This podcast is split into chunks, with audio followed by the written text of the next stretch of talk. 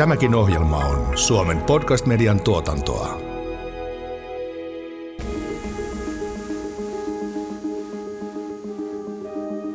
Millaisia mahdollisuuksia ja suden kuoppia digitalisaatio tuo terveydenhuoltoon? Keskustelun avaa toinen jakson vieraista. Kuopion yliopistollisen sairaalan kehittämispäällikkö Pasi Kuosmanen. Ehkä se toisaalta hämmentää, toisaalta se on myös ehkä lohdullista ja, ja, ja hyväkin, että me voidaan se, se tekoäly ja robotiikka ottaa osaksi terveydenhuollon kehittämistä. Nyt keskustelua jatkaa jakson toinen vieras. Projektipäällikkö Soile Tammeliin HUS tietohallinnan sähköisistä asiointipalveluista. Me ollaan jo luettu valtamediasta, että meillä ei ole hoitajia, meillä ei ole lääkäreitä, meillä ei ole niin enää ammattilaisia ja mä oon ihan vakuuttunut siitä, että, että tämä digitaalisuus on avain siihen, että me voidaan helpottaa tätä tuskaa, että potilaat, asiakkaat ottaa enemmän vastuuta omasta hoitamisestaan. Kuuntelet kahdeksan oppia kuntien digitalisaatiosta podcastia. Sarjan juontaa Tom Holmruus, tietojohtaja Kuntaliitosta.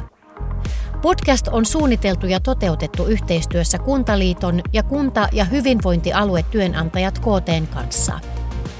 Tässä jaksossa pureudumme digitaaliseen terveydenhuoltoon Terveyskylä-verkkopalvelun kehitystyöstä saatujen oppien kautta.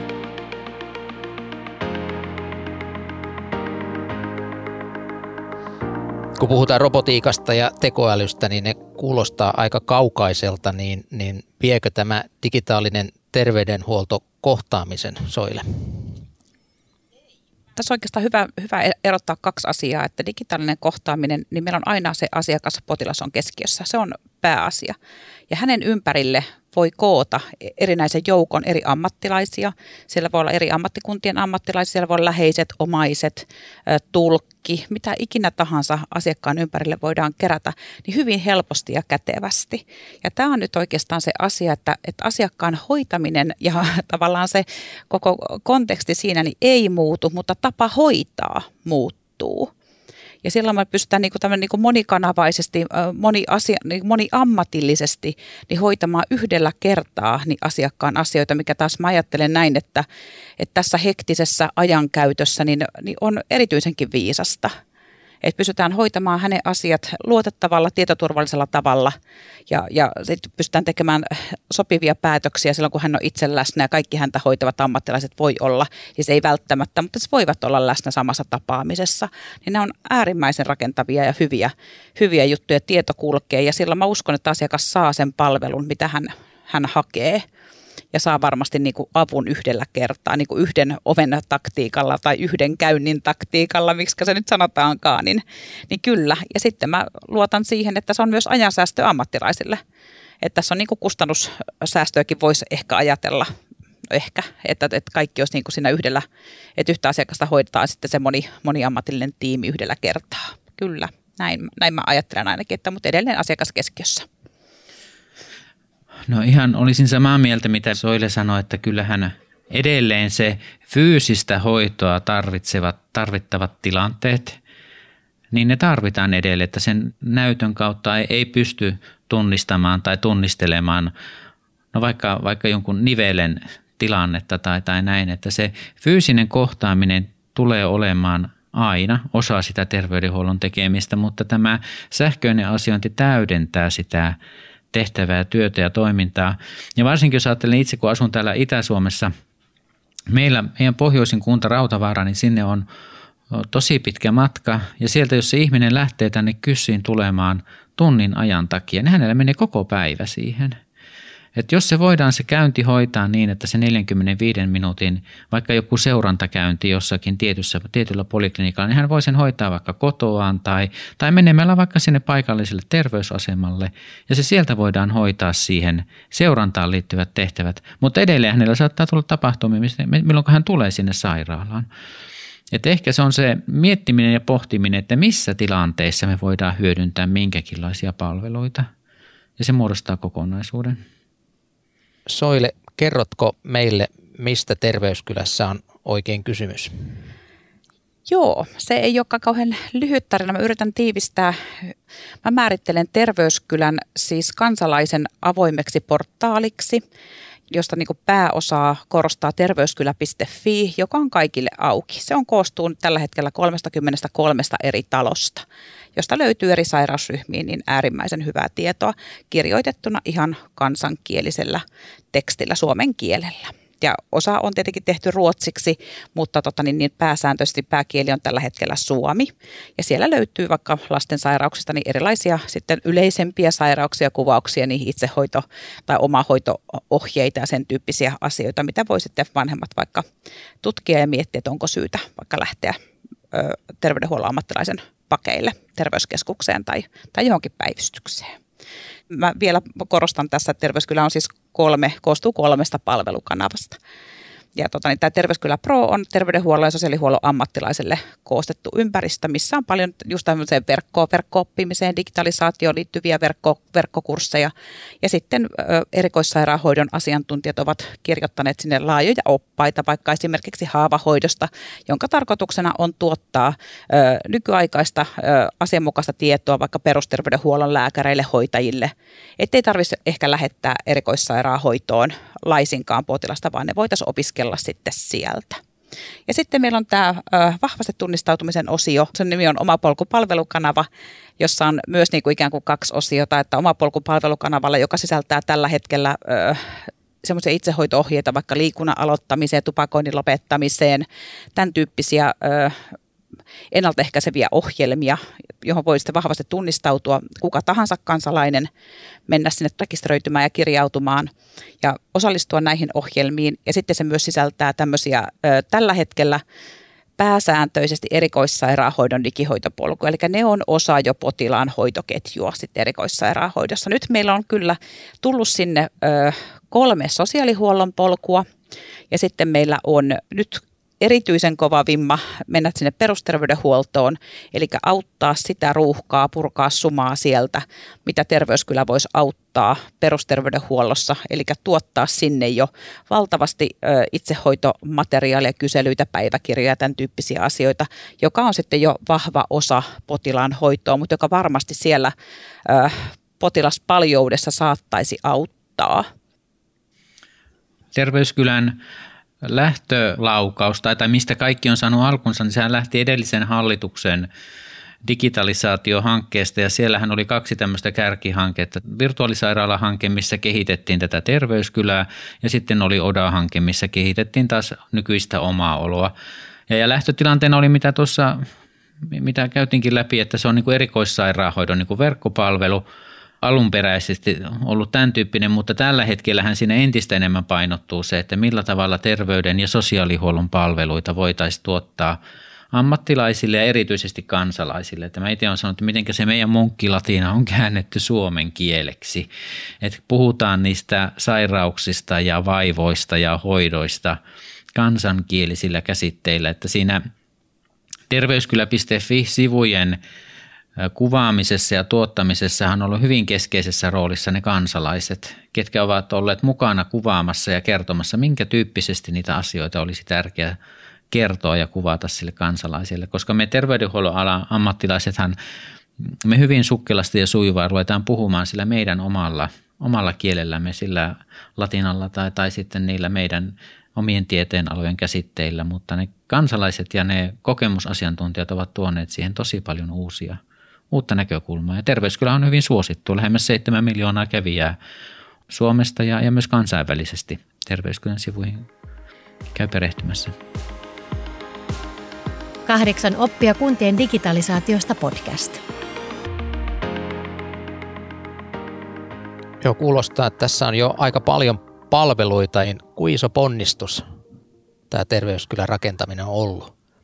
No kyllähän se on vaatinut se on vaatinut niin kuin kaikilta tasoilta tosi paljon työtä. Se on vaatinut sen järjestelmän kehittämisen näkökulmasta, että HUSissahan on tehty hyvin iso työ silloin jo alkuvaiheessa, että kun se terveyskylän alusta ja se konsepti on niin kuin kehitetty.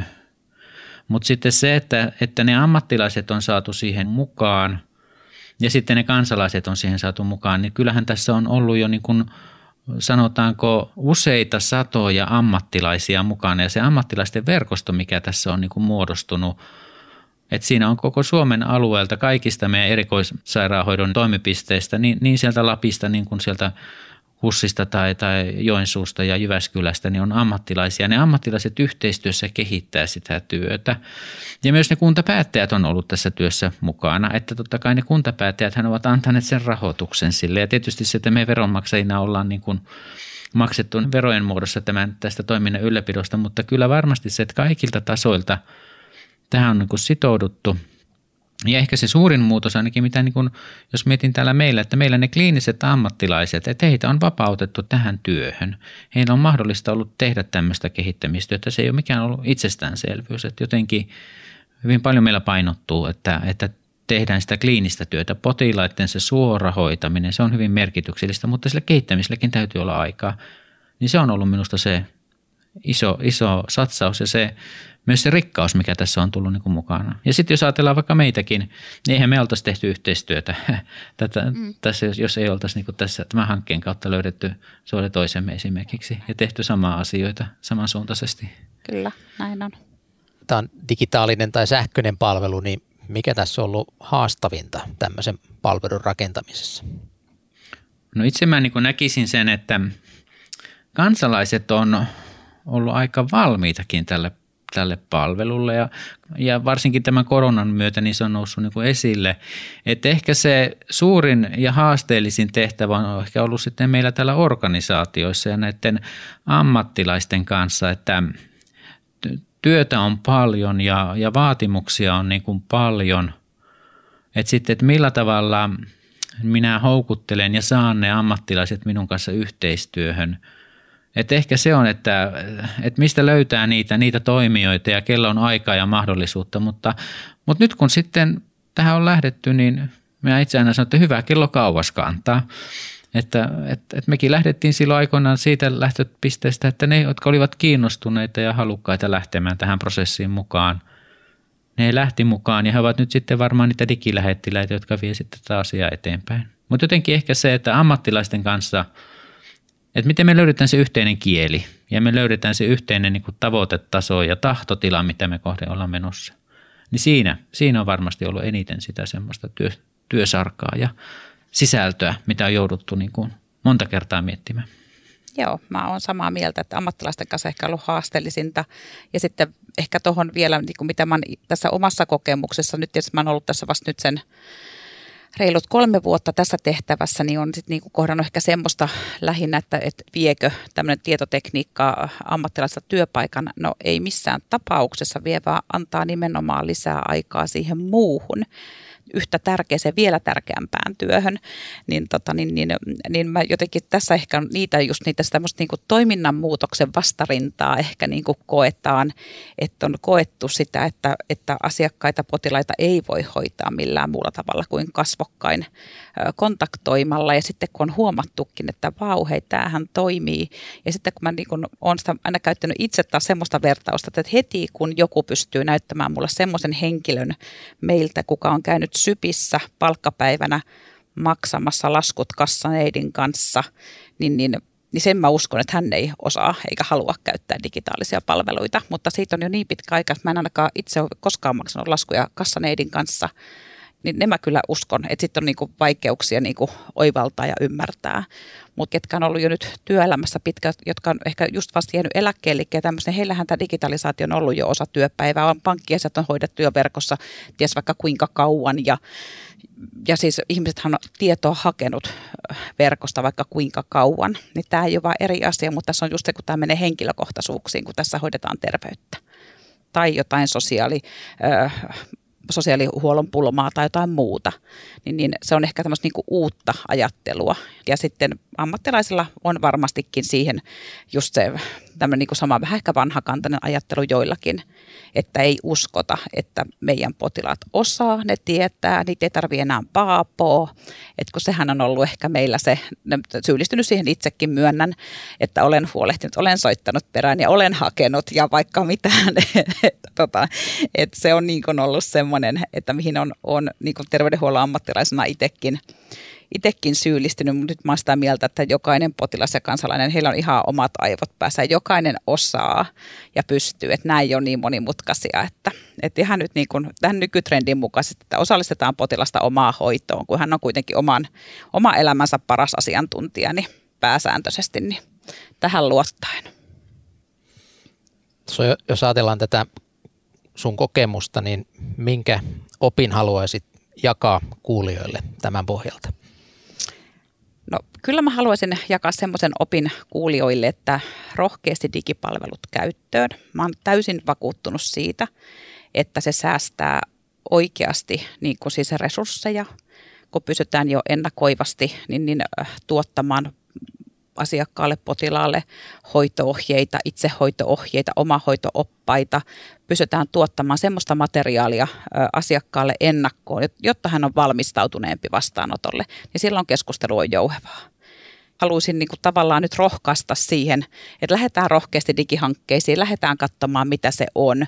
Mä ymmärrän, että se, se maksaa, mutta sitten taas verrannollisesti se, että jos me saataisiin tämmöinen palvelu vaikka johonkin kuntaan tai kun, nyt hyvinvointialueelle tulevaisuudessa osaksi toimintaa, potilaan hoitoa, asiakkaan hoitoa, kuntalaisen hoitoa, niin että kuinka paljon me pystyttäisiin esimerkiksi sitten resursseja just säästämään niiden vaikeimpien tapausten kohdalle, jotka oikeasti tarvitsevat sitä rankkaa niin kuin fyysistä hoitoa, jotka eivät niin kuin pärjää tavallaan sitten tämmöisen kevyemmän hoitomuodon äärellä, että rohkeutta nyt vaan tarttua ja, ja tervetuloa mukaan meille terveyskylään niin sanotusti. Että on kyllä ihan haluan pitää mainospuheen siitä, että meillä on tosiaankin on kyllä niin kuin ovet avoinna – ja ollaan kehittämishenkisiä ja harrastetaan erityisen aktiivisesti asiakaskuuntelua, että, että ei, me, ei me tulla siellä niin kuin hus-rintarottingilla, vaan todellakin tullaan asiakasta kuunnellen ihan niin kuin terveyskylä ja potilaan ja kansalaisen edut edellä.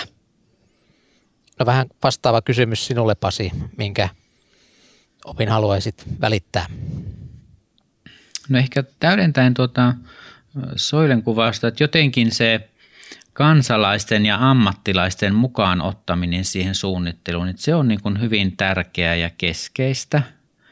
No millä tavalla niitä kansalaisia voi ottaa mukaan, niin varmasti se, että jos vaikka miettii jonkun tietyn sairausryhmän kautta, niin sitten niitä ihmisiä, jotka on sairastanut tai olleet siinä hoidossa, niin ainakin itse, itse niin kuin huomasin silloin, kun olin tässä hanke, hankkeessa mukana ja meilläkin raskausdiabetes digihoitopolku oli ensimmäinen digihoitopolku, josta me hirveästi mietittiin, että no miten me, niitä, miten me niiltä potilailta sitä kysytään. Ja, ja, ja, mutta sitten kun me otettiin niitä potilaita mukaan, jotka on täällä hoidossa ja kysyttiin, että no mitä, mitenkä sä haluaisit tätä hoitoa, mitä sinä voisit ja haluaisit tehdä vaikka siellä kotona, etkä tuliskaan tänne sairaalaan, niin sitä kautta se asia niin kuin lähtee jalostumaan, että ottamalla ne kansalaiset sinne mukaan ja myös ne ammattilaiset mukaan – ja edetä pienin askelin. Ottaa jonkun pieni asia, lähteä sitä niin kuin miettimään ja sitten siitä pikkuhiljaa laajentamalla.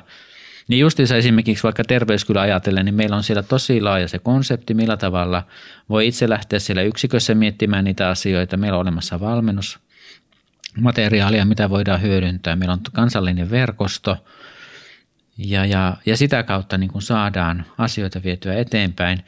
Ja juuri se, että että myös sitten se säästö ja, ja muutos, mikä tässä tulee, niin kaikkihan ei näy täällä meillä terveydenhuollossa, että juuri sille kansalaiselle hän esimerkiksi matkakustannuksissa, töissä, poissaoloissa ja näissä, niistähän tulee myös kustannussäästöjä, mikä niin kuin on sille kunnalle, valtiolle ja hyvinvointialueelle tulevaisuudessa myös hyvin merkityksellistä, että se ei ole pelkästään se fyysinen tapahtuma, mikä täällä meillä, meillä sairaaloissa tapahtuu, vaan, vaan muistakin asioista sitä säästöä syntyy rohkeasti lähteä mukaan. Itsekään en, en mulla ei ole ICT-insinöörin koulutusta, ei, eikä näin, että, mutta sen toiminnan kautta minä osaan kuvata ja, ja, ja ottaa ihmisiä mukaan, niin rohkeasti vaan tulla mukaan ja aina voi kysyä ja aina varmasti saa myös jonkinnäköisiä vastauksia.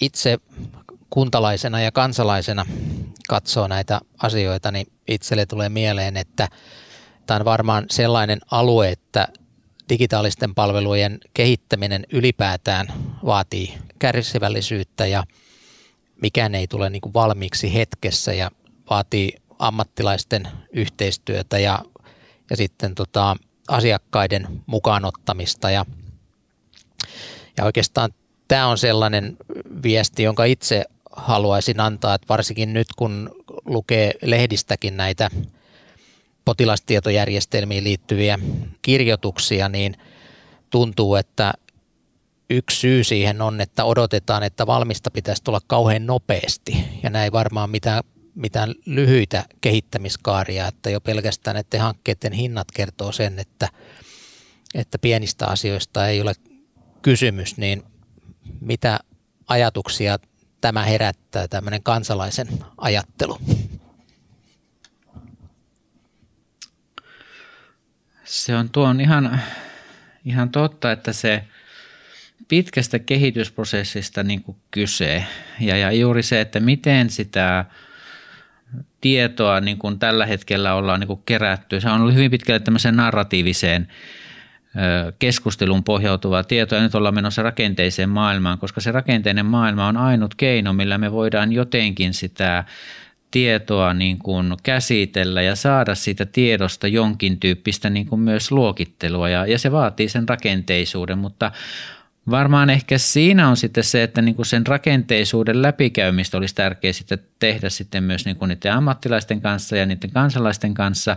Niin kyllähän koko ajan nämä järjestelmät kehittyy niin, että, että myös ne järjestelmät kehittyisi sen tyyppiseksi, että ne on käyttäjäystävällisiä, niitä on helppo käyttää. Se ohjelma osa, opastaisi minua niin kuin eteenpäin – Minusta tämä teknologia tietyllä tavalla auttaa ja tuo mukana uusia apuvälineitä, mutta edelleen meitä ammattilaisia ja kansalaisia tarvitaan, että mihinkä me sitä tietoa käytetään, miten me halutaan sitä hyödyntää ja, ja ehkä se, että meidän pitäisi tuoda ehkä näkyvämmin ja rohkeammin esille, että mitäs me ollaan sitten saatu aikaa. Että ehkä se, se, että mitä näillä teknologiahankkeilla sitten on, minkälaisia hyötyjä tai mitä mieltä ne kansalaiset on ollut tai mitä mieltä ne ammattilaiset on, niin, niin varmaan sitä tietoa pitäisi kerätä, mutta myös pitkällä aikajänteellä todellakaan vuodessa ei. Vuodessa voidaan nähdä, että no ollaanko sitä asiaa saatu edistettyä jossakin määrin, mutta valmiiksi se ei ole tullut.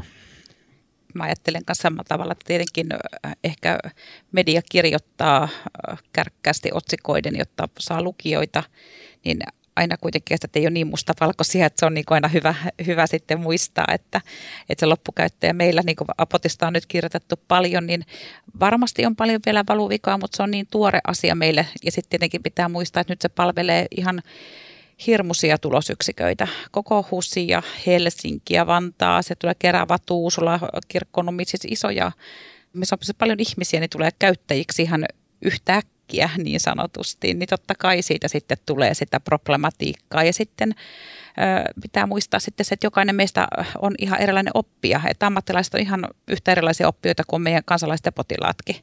Että on eri, eri kyvykkyyksiä oppia digitaalisten palveluiden käyttöä. Että joillekin se intuitiivinen kokemus on, että hei vitsi, mä tajusin tämän heti. Ja joku taas vaatii sitten sen kymmenen tunnin jumpan ennen kuin muistaa, että miten, mistä mä nyt meninkään, mihin mä nyt tästä menin ja, ja mikä sivu se oli ja mistä mä löydän mitäkin. Niin se on niin eri, eri, erilaista eri ihmisillä. Ja se sallittakoon heillä ja, ja sitten aina hyvä, kun voi kuitenkin palata aina ohjeisiin. Että tämäkin on hyvä tästä digitalisaatiosta. Aina on ohjeet, käyttöohjeet ja ne on hyvin seikkaperäiset hyvin monessa palvelussa, että – ja niihin kun aina malttaisi lukea niitä ohjeita, niin sitten ehkä voisi olla se toiminnallisuus niin tulla selvemmäksi ja sitten ei tarvitsisi antaa ehkä niin negatiivista kuvaa sitten sinne medialle, jota sitten totta kai kansa ahmii, ahmien lukee, että nyt on maksettu X määrä miljoonia ja mikään ei toimi, vaikka se ei ehkä todellisuudessa ole ihan juuri niin. Kahdeksan oppia kuntien digitalisaatiosta podcast. Koronasta on nyt menossa sitten viides aalto ja se on nyt sitten kohta kaksi vuotta tässä yhteiskunnassa jyllännyt, niin miten tämä korona-aika on nyt vaikuttanut tai mitä se on tuonut tähän digitalisaatioon? Vauhtia. Mä sanon ehkä ainakin tässä HUS-näkökulmasta, niin todella vauhtia työhön. Et, et sähköiset asiointipalvelut, mun pitää kyllä tosin kehua meidän HUSin infektiolääkäreitä, jotka on lähtenyt todella aktiivisesti, kun tämä korona tuli, päätettiin lähteä perustamaan näitä digitaalisia koronabotteja ja, ja tartunnan jäljitystä ja ajanvarausta. Sinne testeihin ensin ajanvarauksia, sen jälkeen tuli koronarokotuksiin ajanvaraukset. Ja sitten tietenkin Finentry on meidän tekemä, joka on nyt, jota, niin, jota rajoilla käytetään, niin, niin vauhti on ollut todella kova.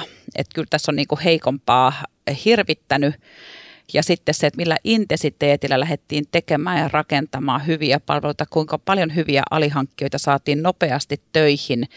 Ja sitten meidän omat insinöörit ja omat kehittäjät valjastettiin, on töitä tehty olan takaa kansalaisten eteen, että saadaan heille semmoinen palvelu, kun siinä kohtaa kun huomattiin, että apua, että tämähän on ihan, ihan vallaton, että tämä ei olekaan mikään niin kuin tavallinen pikkujuttu, vaan tosiaan tästä nyt tota, niin voi koitua hankaluuksia. Niin, ja sitten oikeastaan, missä nyt mä olin pääsääntöisesti itse mukana, niin mä olin siis koulutin Äh, koko tämän HUS-alueen perusterveydenhuollon ammattilaisia käyttämään näitä palveluita. Et se oli myös sellainen iso puristus, että, että meitä istui siellä satoja ihmisiä monta kertaa päivässä sessioissa, että käydään läpi ja, ja joka melkein ikinen viikko tapahtui kehitystä, koska aina kehitettiin, että ai nyt tämä toimii näin ja näin paljon paremmin toisella tapaa ja sitten taas muutettiin ja, ja tosiaan tehtiin aktiivista asiakaskuuntelua. Et se oli aika, aika hurjaa se kaksi vuotta sitten, tai lähes kaksi vuotta sitten tosiaan se kevät. Että, mutta nyt täytyy niin kuin kehua meidän kansalaisia, että meillä on tosiaan nyt se lähes kaksi miljoonaa ajanvarausta ja sitten mä niin kun ajattelin, että se palvelun nopeus, minkä sen sieltä palvelusta on saanut, niin että ihmiset on päässyt tosiaan koronatesteihin ja nyt koronarokotuksiin pystyneet varaamaan aikaa ja ja pystyn tekemään siellä oirekyselyitä ja tämän tyyppisiä silloin alkuaikana, mikä oli tietenkin tärkeää, että, että ymmärrettiin, että onko mulla korona vai eikö mulla ole. Niin kyllä ne oli musta isoja asioita, isoja, isoja harppauksia niin kuin kansalaisten palveluihin, mitkä pystyttiin niin kuin tuottamaan. Ja, ja, ja sitten tietenkin tämä, meillä oli aktiivinen yhteistyö koko aika, joka ikinen päivä oltiin THLn kanssa ja meidän HUSin äh, infektiolääkäreiden kanssa, jotka on kehittänyt tämän palvelun, että koko aika pysyttiin siinä – ajan hermossa ja koko aika kun muuttui säännökset, niin yhtäkkiä lähti uusi koodaus käyntiin. Ja, siis että se oli ihan valtava työrupeama. Että kyllä me ollaan niin kuin ylpeitä ja iloisia, vaikka se työ ei tietenkään näy kansalaiselle niin, niin vahvana, mitä me ollaan tehty siellä taustalla, mutta kyllä tosiaan niin ollaan kyllä jokaisen selkänahasta revitty ne tunnit, että, tota, että saatiin nämä palvelut niin nopeasti auki. Et julkinen puolikin voi olla ketterä, kun tarvitaan. Kyllä me ollaan, vai mitä Pasi, me ollaan tosi ketteriä. Kyllä, ja sitten ehkä se, että kun itse mietin sitä, että mikä tässä on ollut, niin nythän me ollaan fokusoitu se kaikki, tai valtaosa meidän resursseista tämän koronan niin kuin hoitamiseen tai, tai etsimiseen tai, tai ennaltaehkäisyyn, että itse mä oon välillä sitä miettinyt, että miksi tämä kaikki oli niin kuin mahdollista, niin se oli sen takia, kun se fokusoitiin, että korona oli se, mitä me nytten selvitettiin. Että millä tavalla me, me saadaan selville se, että ihmisellä on se korona tai, tai millä tavalla hän voi varata sen ajan ja millä tavalla hän pääsee tekemään. Se kaikki fokusoitu siihen koronan hoitamiseen ja sitä kautta myös sitten tuli väistämättömäksi ja meidän kaikkien piti miettiä, millä tavalla minä voin itse ennaltaehkäistä sitä syntymistä. Eli miten minä hoidan sen asian niin, että minulla olisi mahdollisimman vähän niitä kontakteja. Niin tämä sähköinen asiointihan oli se tapa. Koska itse minusta ainakin tuntuu, että täällä meillä Pohjois-Savossa niin etävastaanotoista ja etäpalveluista on puhuttu pitkän aikaa, mutta jotenkin niiden käyttöönotossa on ollut hyvin paljon vaihtelevuutta. Mutta nythän sitten, jos ajatellaan, että ihmisen tarvitsi apua, hän ei pitänyt lähteä minnekään. Mikä se oli ainut keino, kun hoitaa sähköisillä asiointitavoilla sitten sitä asiaa. Ja myös siihen toiminnan ketteryyteen tuli, tuli ajanvarauspohjia ja tuli, tuli toimintoja, mitkä alkuun niissä oli paljon niin kuin – heikkouksia, mutta se todella kehittyi koko ajan niin kuin eteenpäin. Mutta itse mä niin näkisin, että tämä fokusoitunut yhden asian eteen tehtävä työ ja siihen se, että kun siinä tuli tämä, että se sähköisen asioinnin keinoin oli ainut tai hyvin laajasti keino, millä sä pystyit hoitamaan asioitasi, niin se otettiin käyttöön. Että no en mä tiedä, voiko sitä sanoa, että se oli ehkä ei voi sanoa, että se oli niin kuin onni, että me saatiin tämä korona, mutta ehkä se tähän sähköiseen asiointiin oli semmoinen iso startti, että se velvoitti myös minut kansalaisena niin kuin käyttämään niitä palveluita, jos minä halusin niin kuin selvittää asioita. Tuohon Soilen hyvän esitykseen niin kuin lisäten vielä. Lopuksi vieraamme kertovat vielä terveiset kuntapäättäjille. No ehkä mä itse sitä toisin niin kuin sitä kuntapäättäjien näkökulmasta, että jotenkin niiden, että toivoisin, että ne kuntapäättäjät olisivat rohkeita tekemään tämän tyyppisiä päätöksiä, että lähettäisiin mukaan tämmöisiin sähköisiin asioinnin hankkeisiin. Että totta kai kun niitä lähdetään mukaan, niin siellä täytyy olla myös selkeät tavoitteet, mihinkä sillä pyritään ja mitä sillä pyrittäisiin niin korvaamaan. Mutta jotenkin toivoisin, että siihen mahdollistettaisiin ja myös sitten, että se vaatii resursseja. Se ei tapahdu itsenäisesti eikä yksin. Että siihen tarvitaan sitä henkilökuntaa niistä yksiköistä ja sitten niitä ICT-kehittäjiä – Kaikkea se ei koskaan tule korvaamaan ja, ja ehkä sitten sekin, että välillä tuntuu, että ajatellaan, että se sähköinen asiointi korvaa täysin ja se voisi olla sitten sen myötä myös niin kuin halvempaakin. Osittain se sitä on, mutta osittain sitten taas se teknologia maksaa. Että sen teknologian kehittäminen ja sen käyttäminen, siitä tulee omia kustannuksia. Joo, toi oli hyvä puhe. Joo, mä kanssa ajattelin just niinku samaa, että ehkä semmoinen niinku sitä ymmärtämystä kuntapäätteille just siihen, että kuinka tärkeiden asioiden äärellä me ollaan. Ja niin me, nyt me ollaan jo luettu valtamediasta, että meillä ei ole hoitajia, meillä ei ole lääkäreitä, meillä ei ole niin enää ammattilaisia ja kuitenkin tämä meidän potilaiden ikärakenne kasvaa, me ollaan ikääntyvää sakkia ja, ja sitten on, no nyt onneksi syntyvyys vähän kasvanut, mutta on siis kuitenkin, me ollaan tämmöisten isojen haasteiden edessä ja mä oon ihan vakuuttunut siitä, että, että tämä digitaalisuus on avain siihen, että me voidaan helpottaa tätä, tätä tuskaa. Että, että, että potilaat, asiakkaat ottaa enemmän vastuuta omasta hoitamisestaan ja, ja sitten keskitytään tämän digitaalisuuden kautta – koska siellä on kuitenkin luotettavaa tietoa, hyvää tietoa ja sitten tullaan valmistautuneempina.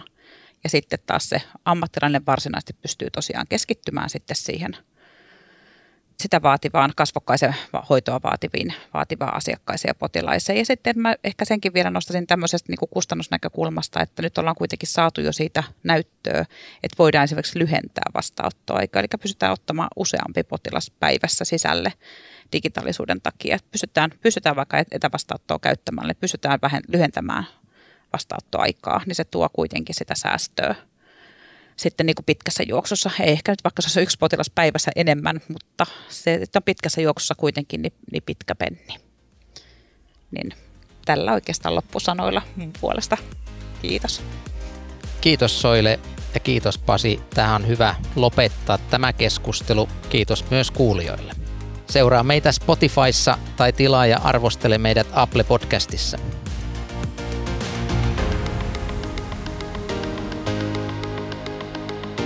Kahdeksan oppia kuntien digitalisaatiosta podcast.